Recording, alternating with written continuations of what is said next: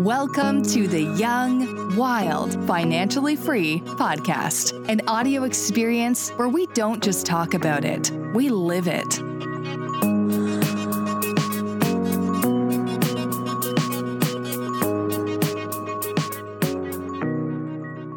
And hello there, everybody. Welcome to the Young, Wild, Financially Free podcast. I am your host, Andrew Roberts. And for those of you that are new here, this podcast is pretty self explanatory. It's about financial freedom. So, in some episodes, we get to interview some really extraordinary people, like today's episode, which I'll get to in a minute. Uh, in other episodes, uh, my co host Matt Teifke and I uh, chit chat about different things within the real estate investing world and uh, the world of entrepreneurship. So we'll do a little bit of housekeeping right now. As you may know, the company that Matt and I both work for, Matt owns, is Tree Homes Property Management here in Austin, Texas.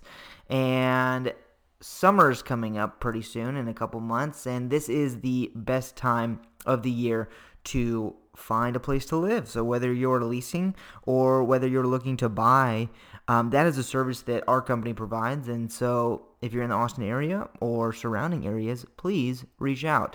Our website is www.treehomes.com.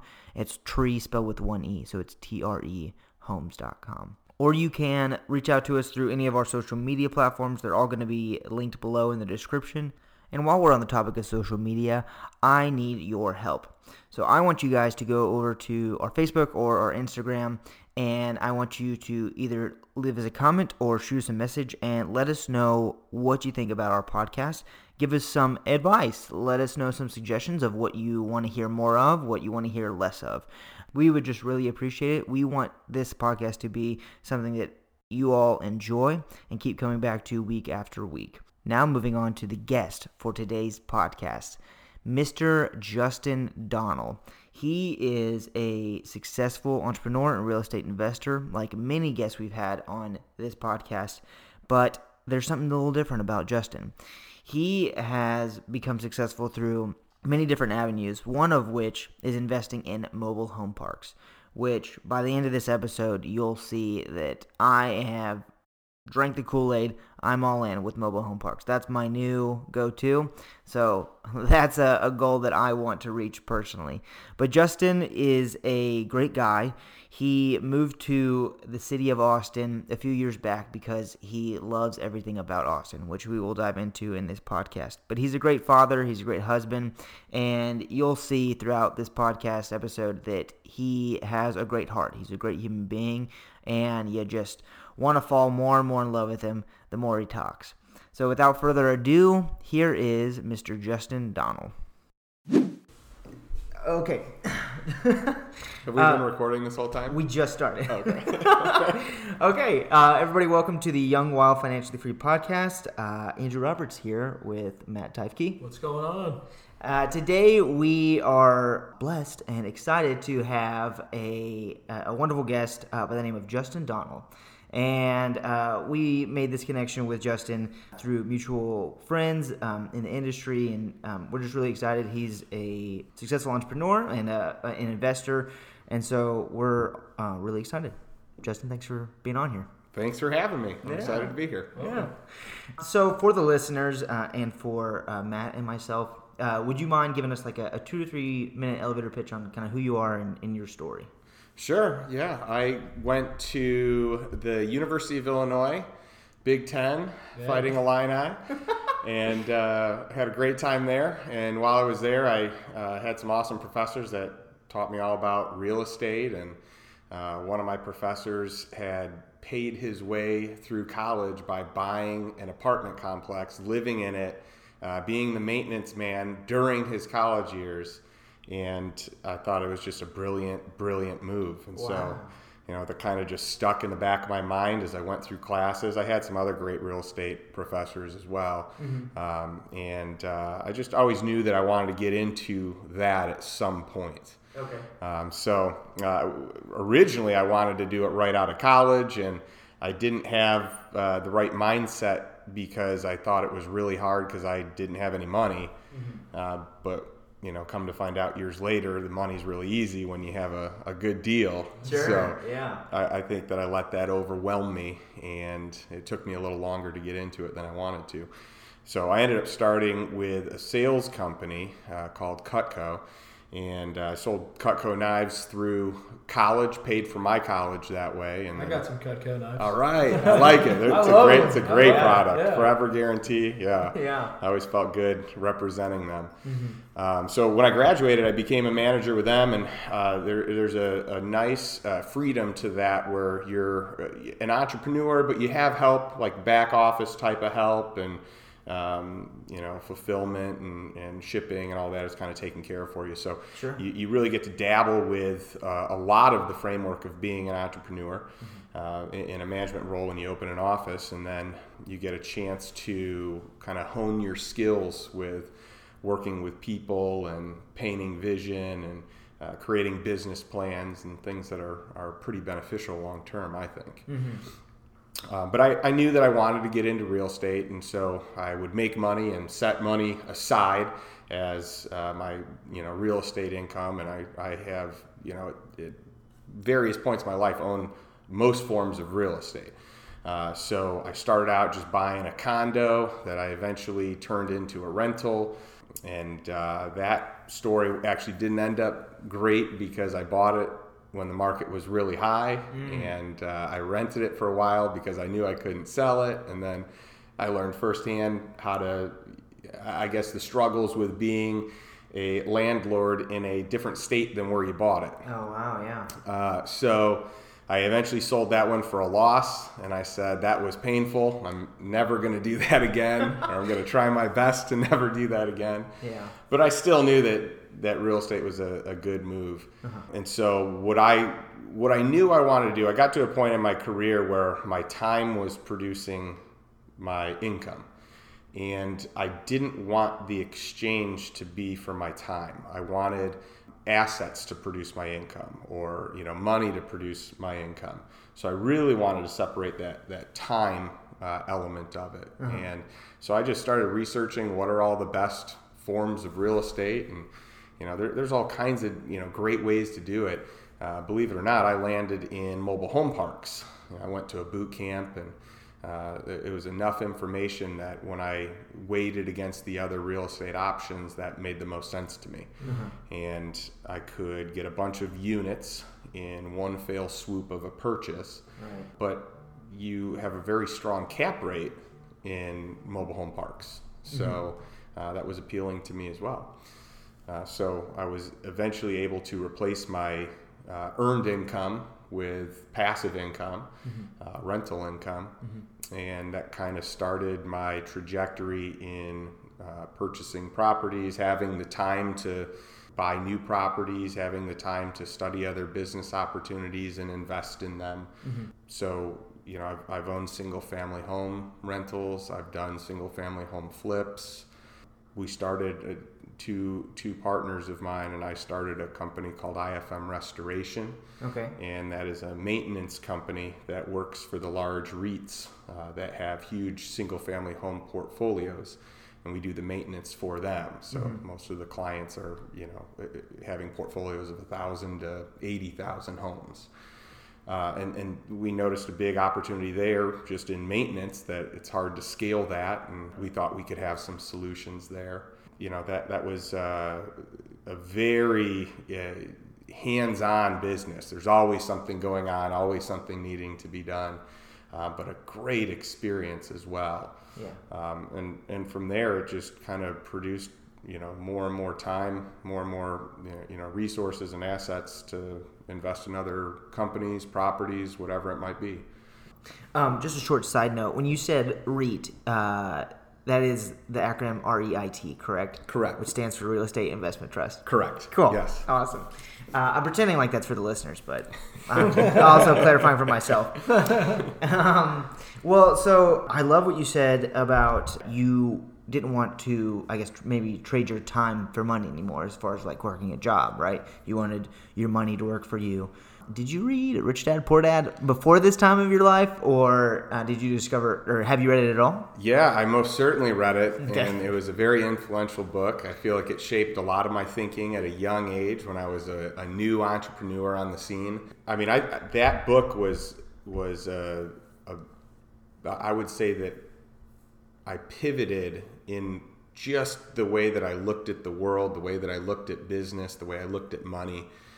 And it was very instrumental for me. And then my follow up book to that was Cash Flow Quadrant, also by. Robert Kiyosaki. And that book, I would say today, was my single greatest uh, read. That had the, the largest impact on the way that I've approached business and investing and uh, understanding the way that money actually works. That's so cool. That's awesome. I love the fact that you said you had a, a professor that got you interested in real estate because I feel like that's really rare. Like I feel like most people get interested in real estate by family or someone else in business and not through school. So that's really interesting to me. Well, I, I- I feel blessed to have had that situation because no one in my family owns property. You know, so so that influence wouldn't have been there. You know, m- most of my family works just a standard nine to five type of job, or, or you know hours that exceed that, but maybe pay that still reflects nine to five. Sure. And you know, the, my my real exposure, my only exposure at that point in time was college, and so I joined a business fraternity, and the professor that that headed up the business fraternity was uh, my real estate professor, and so I developed a relationship with him too. So I had two different professors that were huge advocates for it, um, and it, it was just a, a great great experience for me overall. And what did you get your degree in? In finance. Uh, Okay. So I had a, a, an emphasis in real estate and then an, an emphasis in investing. So I took some really cool, you know, courses. Uh, basically, where in college I invested with a group of, of a handful of other students a million dollars of money from one of the alumni of the university, and we really did buy and sell stocks and. Uh, we did the, the full blown portfolio management for a full year. Uh, it was a really cool experience. Yeah, that's awesome. That sounds uh, so much more uh, hands-on than um, most business degrees that I, I see nowadays. When, going into college, did you know what you wanted to do after college? Because it seems like you kind of discovered this whole real estate path um, and investing path, you know, through some of your classes.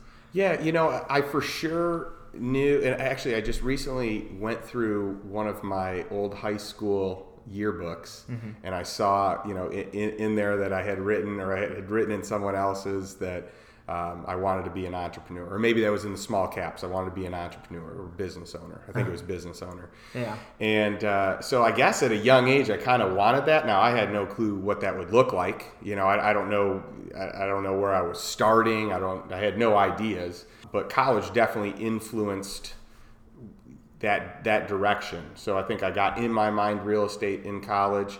Now during college, though, I I was actually enjoying the trading so much that I thought I was going to become a trader. Uh, but the more it went on, and the more you know stress I I could feel, and some of you know making. Uh, I mean, there's a high when you make a good trade, and a real low and stress when you don't, because it's real money Yeah. you know it, that's a that's a lot of responsibility to be put on a handful of college students. Right. So I'm thankful for the experience, but uh, I realized that that probably wasn't the best route for me. Okay. And whenever I learned about real estate, I just had so much fun with it. Yeah. And then big picture stuff. You know, if if I had a professor that could pay for his, you know, college Right. With just rental income, Yeah. I, I just thought that was fantastic. And then he was teaching the course and still owned the, the apartment complex at that time. It was totally paid off. Yeah. And I said, you know, th- this is pretty cool. You know, Yeah. I'd love to own and teach people how to do that. Mm-hmm. That's awesome. So, kind of going back to, like, guess your childhood and your upbringing. I know you said most of your family, you know, works a nine to five, but you wrote that in that yearbook that you wanted to be a business owner. Do you know what moment in your life, I guess, gave you this inspiration to do that? Because most people kind of either follow in their parents' footsteps or have some sort of a, you know, a, a push in a direction or, or something like that. What was, I guess, your experience like? You know, I don't know that I had any epiphany. I just think I it sounded cool. So I was Yeah. like, I'm going to do this. Nice. So, I, you know, I, I, for whatever reason, believed I could, even though there was no proof that I could. Uh huh. I just thought it'd be cool, and yeah, I just decided one day I would you know, I, I, was actually just trying to figure out what do I even, you know, sure. what do I want to do? I was yeah. like, that'd be great. Why don't I just do that? Are you from Illinois? So I am. I grew up in Chicago. I grew up in a suburb of Chicago. Cool. Then, uh, headed down to Champaign for, for college. Gotcha. And so, what brought you to Austin? So, um, I lived in St. Louis for a while um, when I was working with Cutco.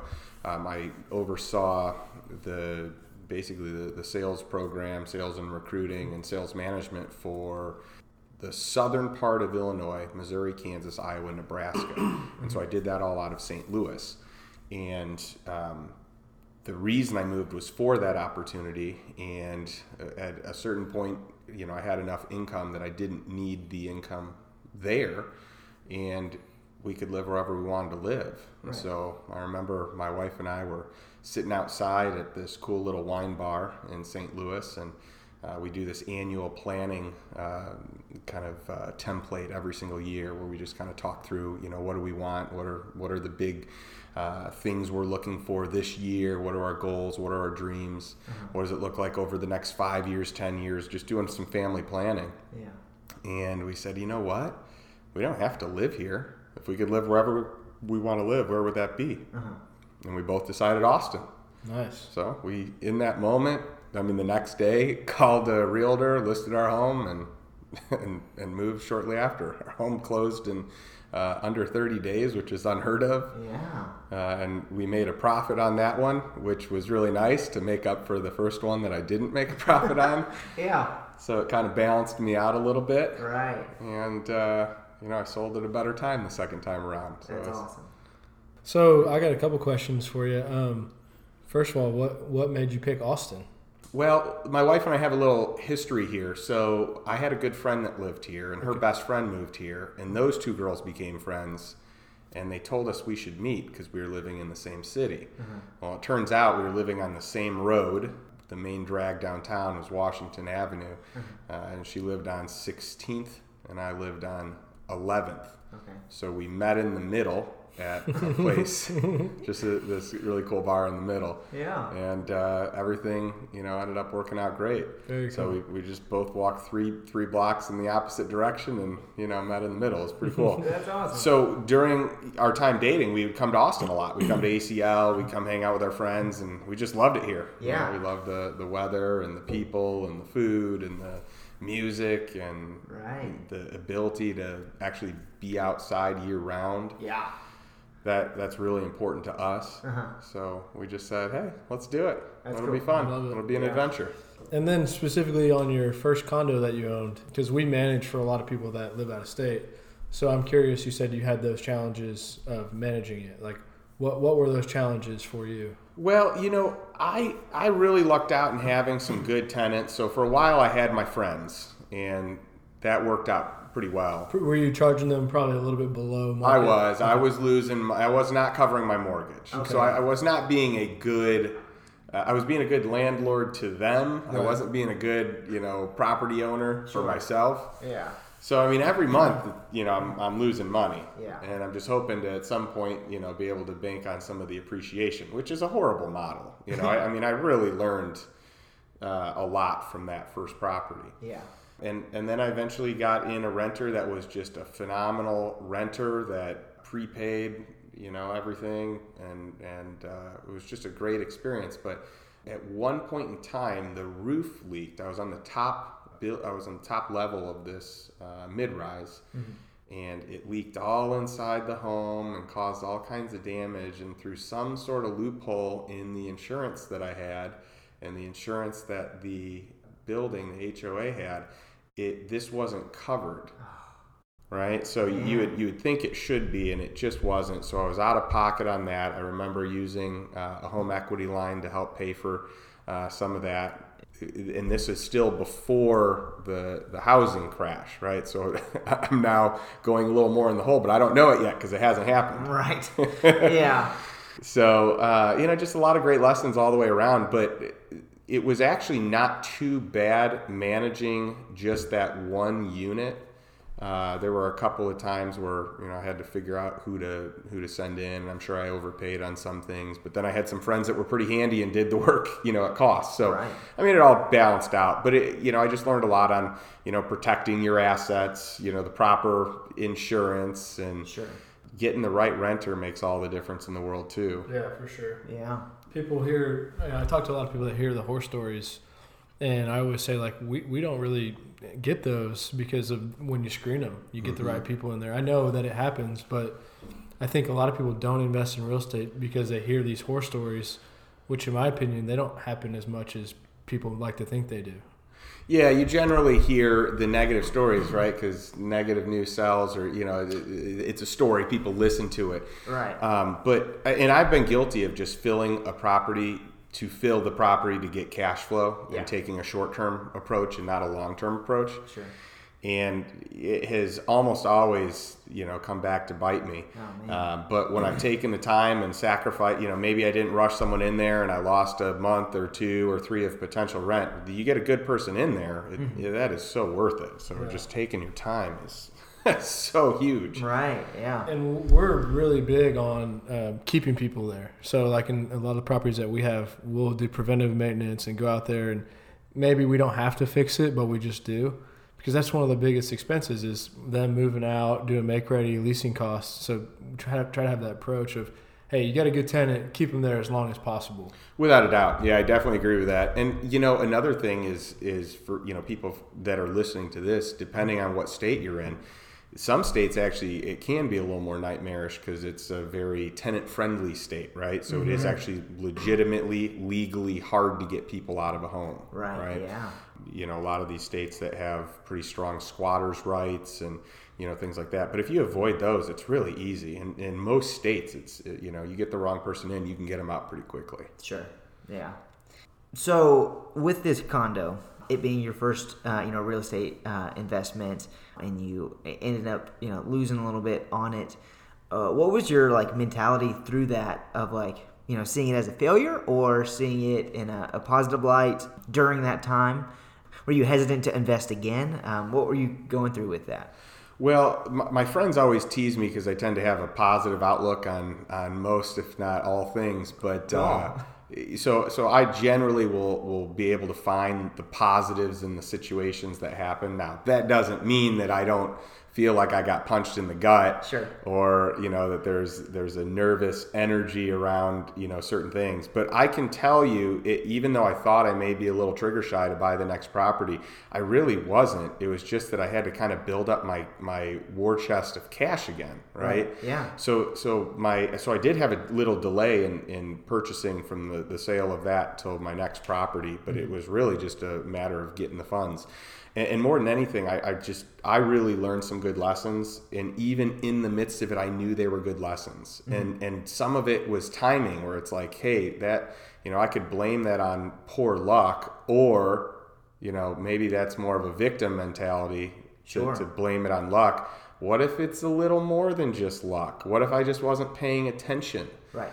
So you know, having those honest conversations, I think, uh, really helped me, uh, you know, to to make good, sound decisions from there. But mm-hmm. yeah, in the moment, I frustration surely existed. Yeah. Right. But I I still saw the opportunities, and I was not discouraged. I just the, the proof is out there that there are so many people that do well with rentals. Right. Like the, y- y- there's just no denying it. So I knew if someone else could do it, I could figure it out. Yeah. You know, I may not be as smart as them, Right. But I'll work as hard as them, and I'll study until I'm, you know, smart Uh-huh. to be able to do those things. And worst case scenario, if I just can't figure it out, I'll put people around me that can figure it out. But I Mm-hmm. just know if someone else can do it, I can replicate. I feel like I'm one of the best copycats out there. I don't always do my, I don't always have these great ideas, but I hear someone else's, and I'm like, I could do that. Sure, yeah. That's awesome. love Yeah, I think that's huge that, you know, you said that uh, you're optimistic about things and you look things in a positive light. I think that's huge in any, I guess, maybe form of, of life or any area of life is to look at things, you know, in a, in a positive way. Seeing this, uh, you know, condo, this uh, investment as a, a learning experience and trusting in the process. Like you said, like, you know, historically, you know, real estate investments and, you know, rental properties have benefited so many people, have been so successful and so stable that this one condo doesn't mean that you're gonna fail on every single real estate investment or that it's you know a bad plan. Uh, just that this was a, a learning experience. Yeah, certainly. And if for nothing else, I always look at timing now. Right. So whenever I'm thinking about selling, I mean that that is I mean my exit strategy is always based around that now. Uh-huh. And you know I should probably knock on wood for this statement I'm going to make, but I, I, have since not lost any money in any real estate purchases. Nice. They've all been very very strong plays. I love that you say that about timing uh, because I went to real estate school in College Station and they said, hey, everyone always says location, location, location, just as important timing, timing, timing, mm-hmm. right? And it's it's really totally. interesting. Um, I would love to dig into the mobile home part. So you said you went to that class. Did you buy a property on your own, or are you investing with other people? Can you kind of run us through all the details of it? Sure. Yeah, uh, I, I, went uh, to this weekend boot camp. It was three days. Uh, it was fantastic. Uh, MobileHomeUniversity.com. Catchy. Uh, yeah, it's really good. They're they're kind of the authorities in the space, and I learned how to you know kind of do everything through them, uh-huh. and it was just a, a, a, great experience. I just felt like I had all the tools and all the knowledge I needed. So I did go out and I, I purchased parks just on my own. I got my first uh, two deals under contract kind of right out of the gates after I had done that. I'm the type of person that uh, I, when I make a decision, I just go. Uh-huh. So I, I just commit and I do the necessary things. I mean, I was cold calling parks, talking to you know whoever I could to try and reach the owners, which is hard to do sometimes. You've yeah. got some gatekeepers, but I, I called so many parks, and eventually I got an owner, and I said, "Hey, are you looking to sell? Because I might be in the market to buy." Yeah. And he goes, Matter of fact, I am. All right. So I was like, oh, my work's paying off. This is good. yeah. This is good. And you know, at the end of the day, it's a numbers game. All, you know, all of it is. All right. of real estate and and uh, I mean, most things, sales, you know, hiring, whatever it is, it's all a numbers game. Sure. Uh, so you put in enough work, and the results will eventually happen. Mm-hmm. And what was cool about that purchase was the owner uh, set up a seller finance deal with me. So he gave me a 10 year note with an option to extend it for another 10 years at 5%. Real quick on the option, was there some kind of fee to extend that option? Uh, so we would just re- there was no fee. We just would reevaluate interest rates at that time. Okay. And yeah, I mean, it was just kind of such a sweet deal. I didn't have to get a bank involved it just really smoothed the process out uh-huh. and that's another thing i like about mobile home parks is you have enough mom and pop owners that they own it free and clear so why not you right. know for them they're usually unsophisticated investors so what are they going to do take a lump sum and let it sit in the bank yeah you know yeah. uh, or are they going to put it in you know some bonds uh, I mean, what are they going to do with it? If I'm paying them 5%, that's probably better than they're going to make, and they probably realize that. Yeah, yeah. Um, so it, it really was a, a win win. But the unique thing about that deal is, you know, at that time, my wife was a teacher.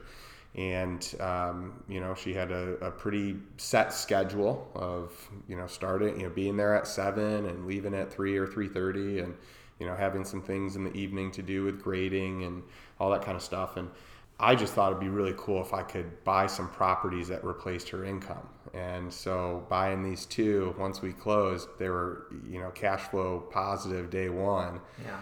And we replaced her income. So she was able to stop teaching that next year. That's awesome. That's uh, very similar to my story. I haven't gotten to where you are yet, but my wife is a teacher and that's my whole goal or motivation with investing in real estate is to replace your income. So on a similar path. Yeah, and it makes a huge difference because you know to to be able to create more time to buy your time back right does a wonderful thing for your relationship for just the energy that you have for the feeling that you have there's almost just this sense of accomplishment and, and excitement and there's just uh, it's hard to even put into words but it, it's like this freedom you know yeah yeah for sure That's awesome. I mean, that's the whole goal that you know Matt and I both have is that, like you said earlier at the beginning of this podcast, is having that time. You didn't want to you know trade your time for dollars, and having real estate helps you reach that. And you know the whole why is you know your family, your wife, and your uh, daughter, and so having that time to spend with them is like that's what that's what it's all for, which is very cool. It's awesome. I think everyone needs to find their their why, right? Their reason to do something, which is very very cool.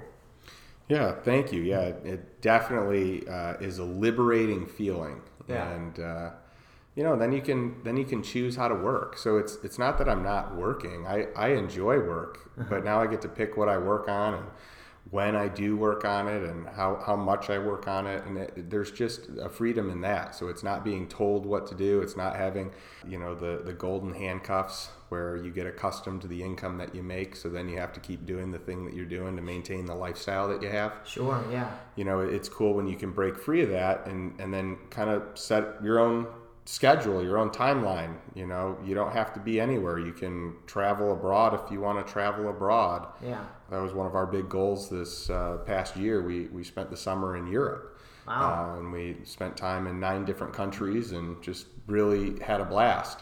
Um, but that was on our list as something that we wanted to do as a family, and I wanted to give that experience to my daughter. Yeah. But then my wife and I also wanted that experience. You know, it's a, you know, it's fun to be able to do that. Right. Yeah. Um, and I would not have been able to do that prior to having passive income in place. Right. Yeah. Well, I can uh, speak on behalf of the listeners and myself. That sounds horrible. Nobody wants to travel. To, I'm just kidding. That sounds awesome. So, I guess going back to um, this uh, first mobile home park that you bought. So, was it uh, in Austin? Uh, I guess where was it, and um, how was it a management company already in place? Were I guess some of the logistics of it?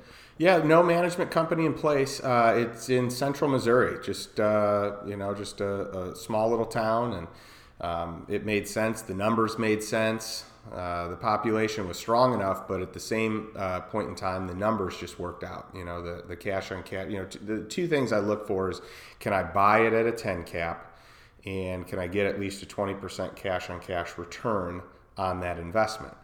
And if the answer is yes to both of those, then it's time to move forward. And so this one, you know, was was an even better deal than that. And um, and so there's there's no on-site management company. What I generally do is I will hire someone that lives there to be the park manager. Uh, and to you know sometimes there's a, a, handy maintenance person that, that I can involve in, in those responsibilities. Other times I might just contract it out with someone local uh, in the area.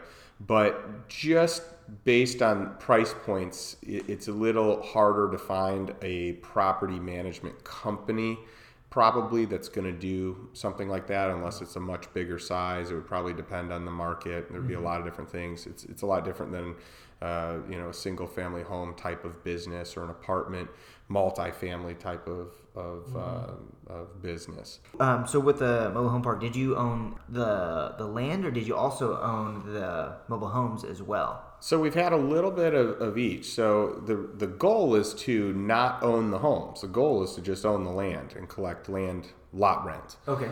Um, now, with most parks that are that, that you would buy, I think it's hard. It's rare to find a 100% tenant-owned park. You can find them, but generally you have some homes that the park owns because you know people at a certain point may default and and uh, or just move out or you know there's all kinds of you know other crazy situations people can get old and you know pass away so you end up owning homes but for us, and there are different models. Some people believe in having a full rental model. Um, for us, we want less of the rental because that just involves more work and more management. So we would prefer to sell homes outright to people or you know do some sort of a rent credit where they can you know earn credit towards owning a home. And uh, and that way a lot of those responsibilities as far as maintenance are on them uh, and and then it's less management and oversight. Sure. but I mean, in our most recent property that, that we bought, uh, I kind of went against you know that because the deal was just too good, and this one ended up having 119 homes that came with it. So you know we, we do own a bunch of the homes in that, that property. It's a 157 uh, lots, and 119 of them are, are rentals. Oh wow. Um, so that's a, a, different animal, and it's going to involve more oversight and more management. But the the price point was just too good to pass up. It's interesting that you there, is there a management company on that the second one, the 157? Uh, there's not. So we're actually, believe it or not, I we, we just today before I came in here, I used to always tell people, no, we've never done a management company. Uh, I don't know that it's going to work. I don't know that that model works in mobile home parks. Maybe it does. Maybe we'll figure it out. So, so the irony is, right before I came here, the last thing I did is I just signed a contract with a management company for one of our po- properties, one of our parks, yeah, uh, to give it a shot. So, do I know if it's going to work? No. Uh, I hope it does. This would be a really good fit if it did, uh-huh. and uh, we'll see. So it's not the newest one I was telling you about. There's not one in okay. that property. So when you buy it, you you you bought it, and then you send a letter to everyone say, "Hey, we're the new owners. Here's where you send your rent," and and that's how that transition takes place. Correct. Yeah.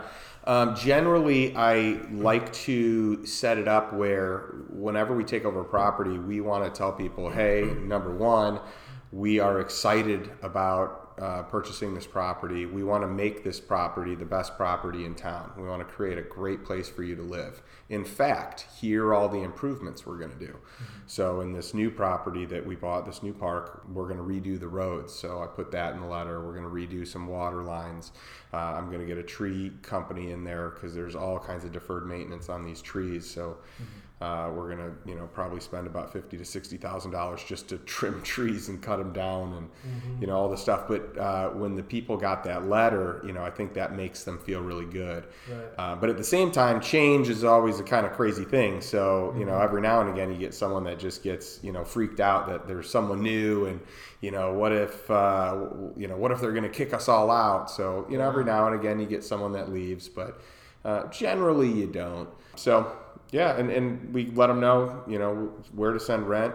For us, we have a service that we, we really like to do. We have a mail uh, checks to or money orders to a PO box, and we have our bank pick up that PO box and cool. deposit the the money each day, and then scan it and email it to us each day. Mm. Wow. And so that is, you know, we we are always looking at how can we automate our business more.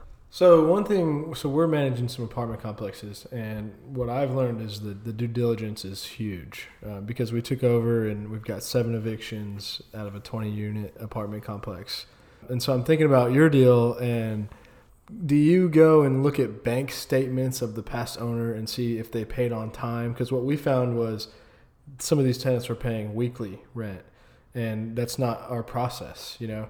And then also is I'd imagine when you first take over that first month, there's probably a lot of you know people that just don't send you the rent or send it to the old owner. Have you dealt with some of those challenges? Yeah, yeah. There's always a little confusion in that first month. So, I mean, one of the biggest things that we want to communicate as a group is that we're going to do good work here, but at the same time, we have a strict no pay, no stay policy. So, if someone mm-hmm. doesn't pay, you don't get to stay. Mm-hmm and I really have found that in each case, every time we've bought a new property, we've done an eviction or a couple evictions right out of the gates, and everyone shapes up right after that. They they hear, they see it, they know. Um, but yeah, there, there's some confusion in it. There's old ways of doing it. So you know, we try to be flexible. You know, in the beginning, we kind of we were a little more hardcore about it, and it was like our way or the highway. Sure. You know? But in certain instances, it involves it's good to, to have some flexibility. So, you know, in this new one, it's a really, really unique property because this old owner, this old owner built it himself uh, back in the late 60s. Mm-hmm. And he believed that you should have money coming in every single day of the year. And so the contracts that we have on this new property are literally every single day. So to try to standardize to paying on the first, and we give you a five day grace period. I mean, this is something we're wrestling with right now, and so we're trying to work with people and you know see what's going to work. But then we have some weekly payers. Most people are monthly payers, but we just you know found a couple weekly payers. and- Wow. So, you know, to us, at- the end of the day, if someone pays weekly and then it ends up being the full amount by the end of the month, fine. You know, we're, we're going to work with you. We're not going to, you know, be too difficult. Um, you know, for some people that, you know, so for us, we- we deal sometimes with people that are on some form of government assistance, disability, something like that. And so their paychecks come like on the third of the month. Right. Uh, and sometimes they come like on the third Wednesday uh, or the second Wednesday of the month. And So, in certain instances, I feel like we it will be in our best interest to kind of work with people a little bit. But the goal is to really create an automated, seamless type of of you know program Right. uh, or protocol that really works best but the first month or two is it's a hodgepodge we just Right. you know we just try to figure it all out and make it work and work with people and we don't charge late fees usually right at, right in the you know that the first month we kind of give them you know a one month grace period and we're going to start late fees a month or two later Yeah. and we put all that in our intro letter That's very cool. Rent every day of the year. That's amazing. oh so He had it figured out. Yeah. he, he, he must have loved it. I mean, it, he thought it was the greatest thing. I know that. I, I met him before he, he passed away. And yeah, he just thought it was the greatest darn thing. You know, That's so funny. Yeah. but I, I actually one of the ways that I was able to buy this park is that I just kind of built some rapport over time and just kept check, checking in. You know, these moms and pops that own it, I'll just swing in, say hey, you know, develop a relationship. And I remember talking to this guy.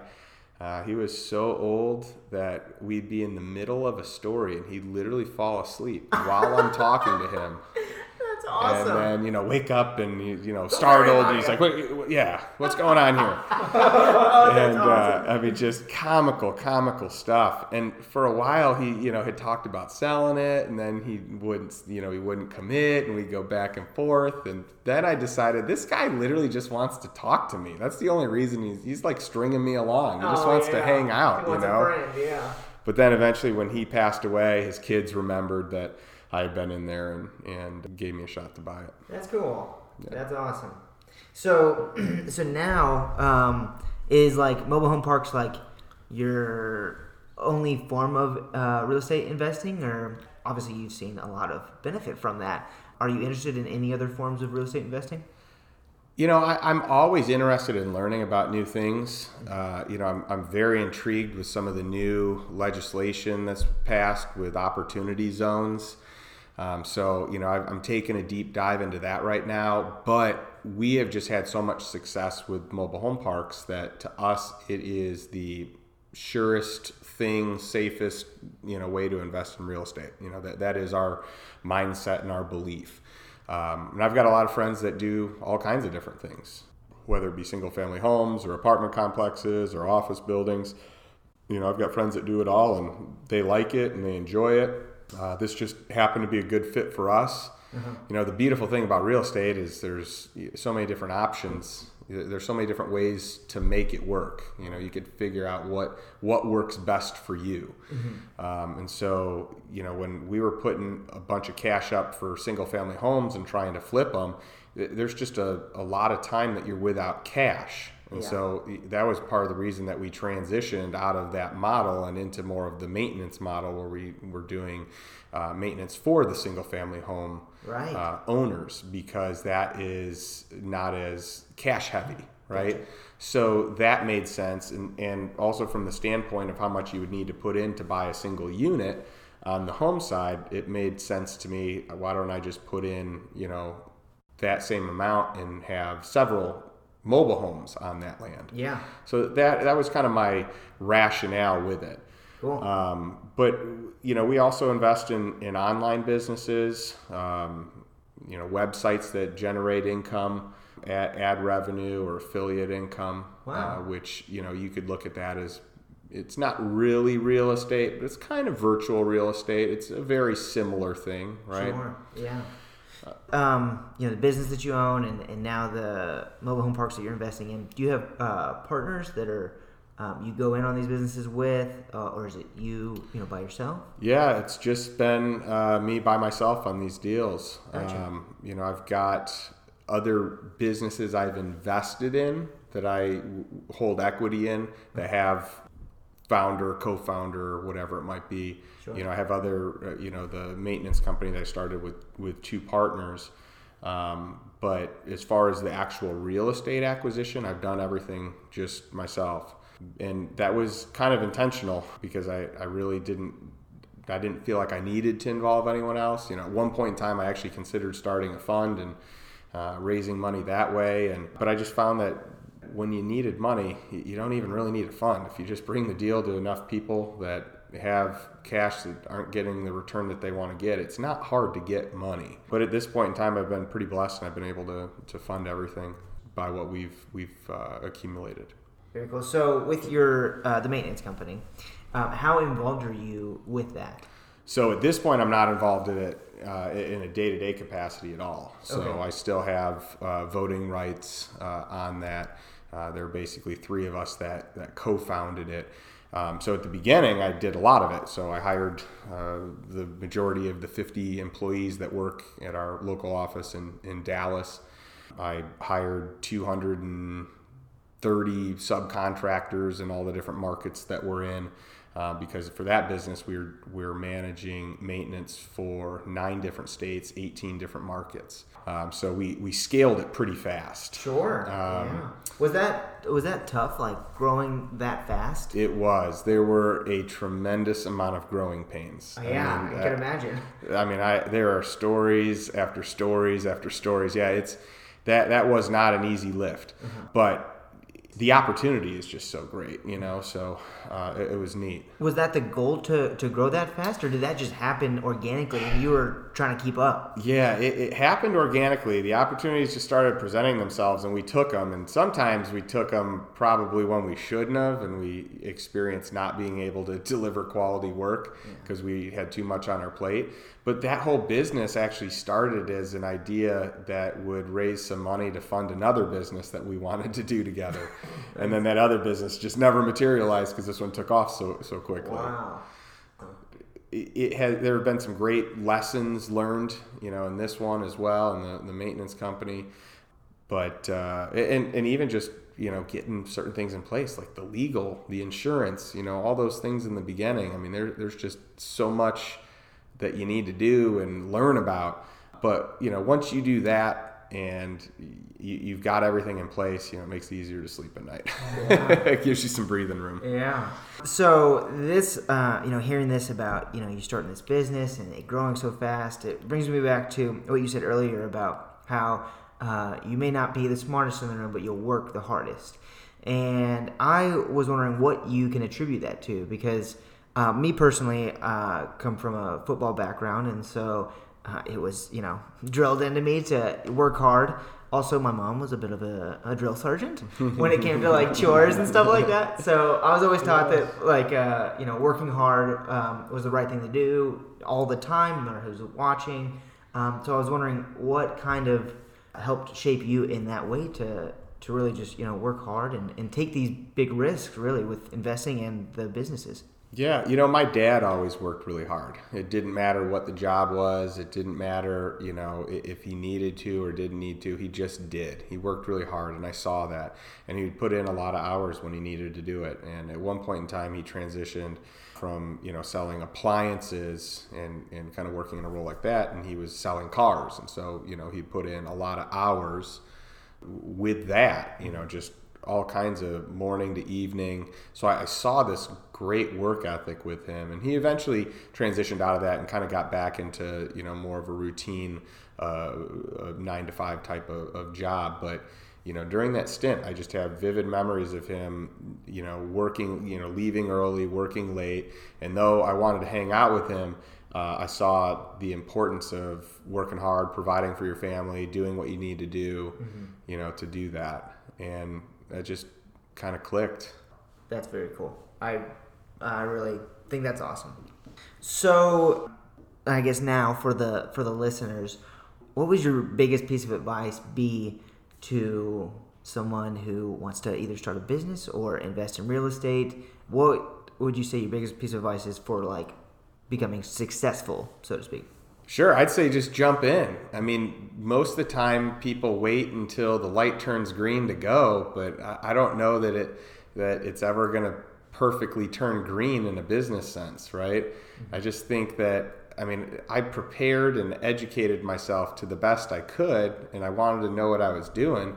But most of what I learned was when I owned property and things actually happened, and I had to figure out how to deal with them. Mm-hmm. So it's like under fire, you figure it out. Right. And you think you don't have time, but then when you have to make time, you're able to do it. You're able to figure it out. And when you don't know how to solve something, uh, it's amazing when it, you know, in theory, it's like, well, what would you do if this happened? Well, I don't know what I would do. But then when it happens, you're like, you're calling whoever you need to call, you're Googling it. I mean, you're, you're going to figure it out. Yeah. You know, because for, you know, if you got a water leak, the longer that thing leaks, the more money you're losing, right? Right. Yeah. Um, and and potentially even worse than that, the more damage it's causing in in the home. Uh-huh. So you know, there, there, are just certain things that you just figure out how to do. So mm-hmm. my best advice would be, if you think you want to do it, then do it. Yeah. Just start moving in that direction, mm-hmm. and you might as well try it out. I guarantee you'll learn great lessons. Uh, and, and at the same point in time, if you decide you don't like it, sell it. Yeah. You know, what's nice about investing in, in an actual asset is there is intrinsic value in that asset. It may go up, it may go down, but you have a foundation of value, right? Mm-hmm. Um, for someone that's looking to start their own business, that's a little different because you you don't necessarily have value, right? Mm-hmm. There, there's not necessarily a foundation. You have to create that. Sure. But you can also start slow in that, and you can you know take baby steps towards what it is that you think. And you know if you have a good idea then you know get the proof of concept. Just try to you know perform that whatever that idea is to generate income and you don't have to spend a lot of money to do it. Just prove that it works. Yeah. Right? It's like when i buy uh, a park i place a test ad in that market to see how many phone calls i get for rentals so i know that it can support bringing people in mm. wow. right? Yeah. So the same then is true you know of a business. You know maybe you're not placing a test ad but you're doing something to make sure that that is you know that, that there's demand for that product or that idea or that service. I think that's great advice for to just to jump in. And that's something that we have talked about on this podcast before. When this podcast comes out it might be a few weeks back that the episode is out. But we have talked about how people rise to the occasion and how you don't know that you're ready in, until you, like you said, you jump in, right? Um, and whatever the situation is, you'll make it work. So I think that's huge, like just to just to jump in.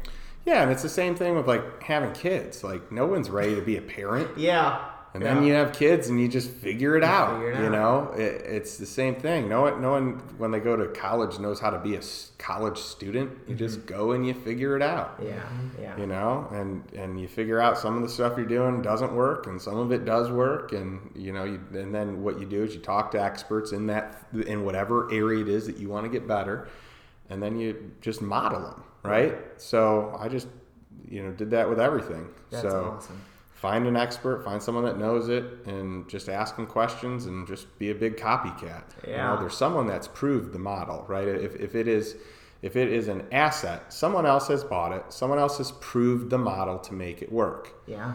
Right. So so there are there's a, a path to success. There's there's a map to success. Mm-hmm. You just got to find it and piece it together. And then in the unknown, where you're trying to start something, you know that doesn't exist. Right. so you've got to create that. So but you're also handsomely rewarded. Yeah. you know when that's not there and you create it right you're going to earn a bigger return when you grow that and scale that business than you would on just a traditional real estate uh, acquisition. Right. Yeah for sure. Because the blueprint isn't there. You make the blueprint right. through trial and error. Yeah.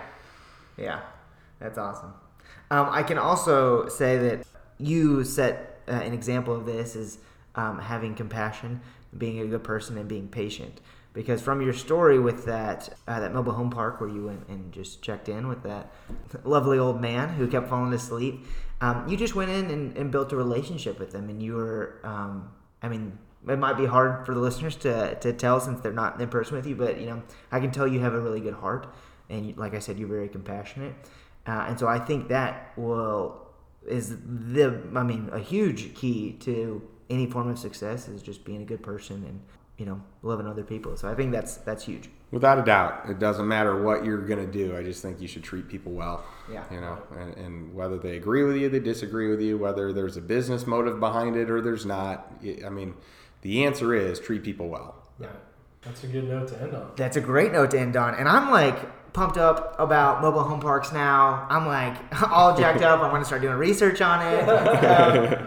Um, I like it. Yeah. Well, Justin, thank you so much for uh, being on our podcast. We are um, so excited that you, you came on, and uh, this is a, a, great episode. I know that the listeners are going to enjoy it. Um, for the listeners, how can they find out more about you? It can be through business information or or anything. How can they find out more about you? Sure, I've got a LinkedIn profile under Justin Donald. Um, they can reach me via email at justinwdonald at gmail.com. Cool. Awesome. All right. Well, thanks again. Yeah, appreciate it, man. Thank you. Cool. Thank you. It was my pleasure. This was a lot of fun. Yeah. yeah. All right. We'll see you guys.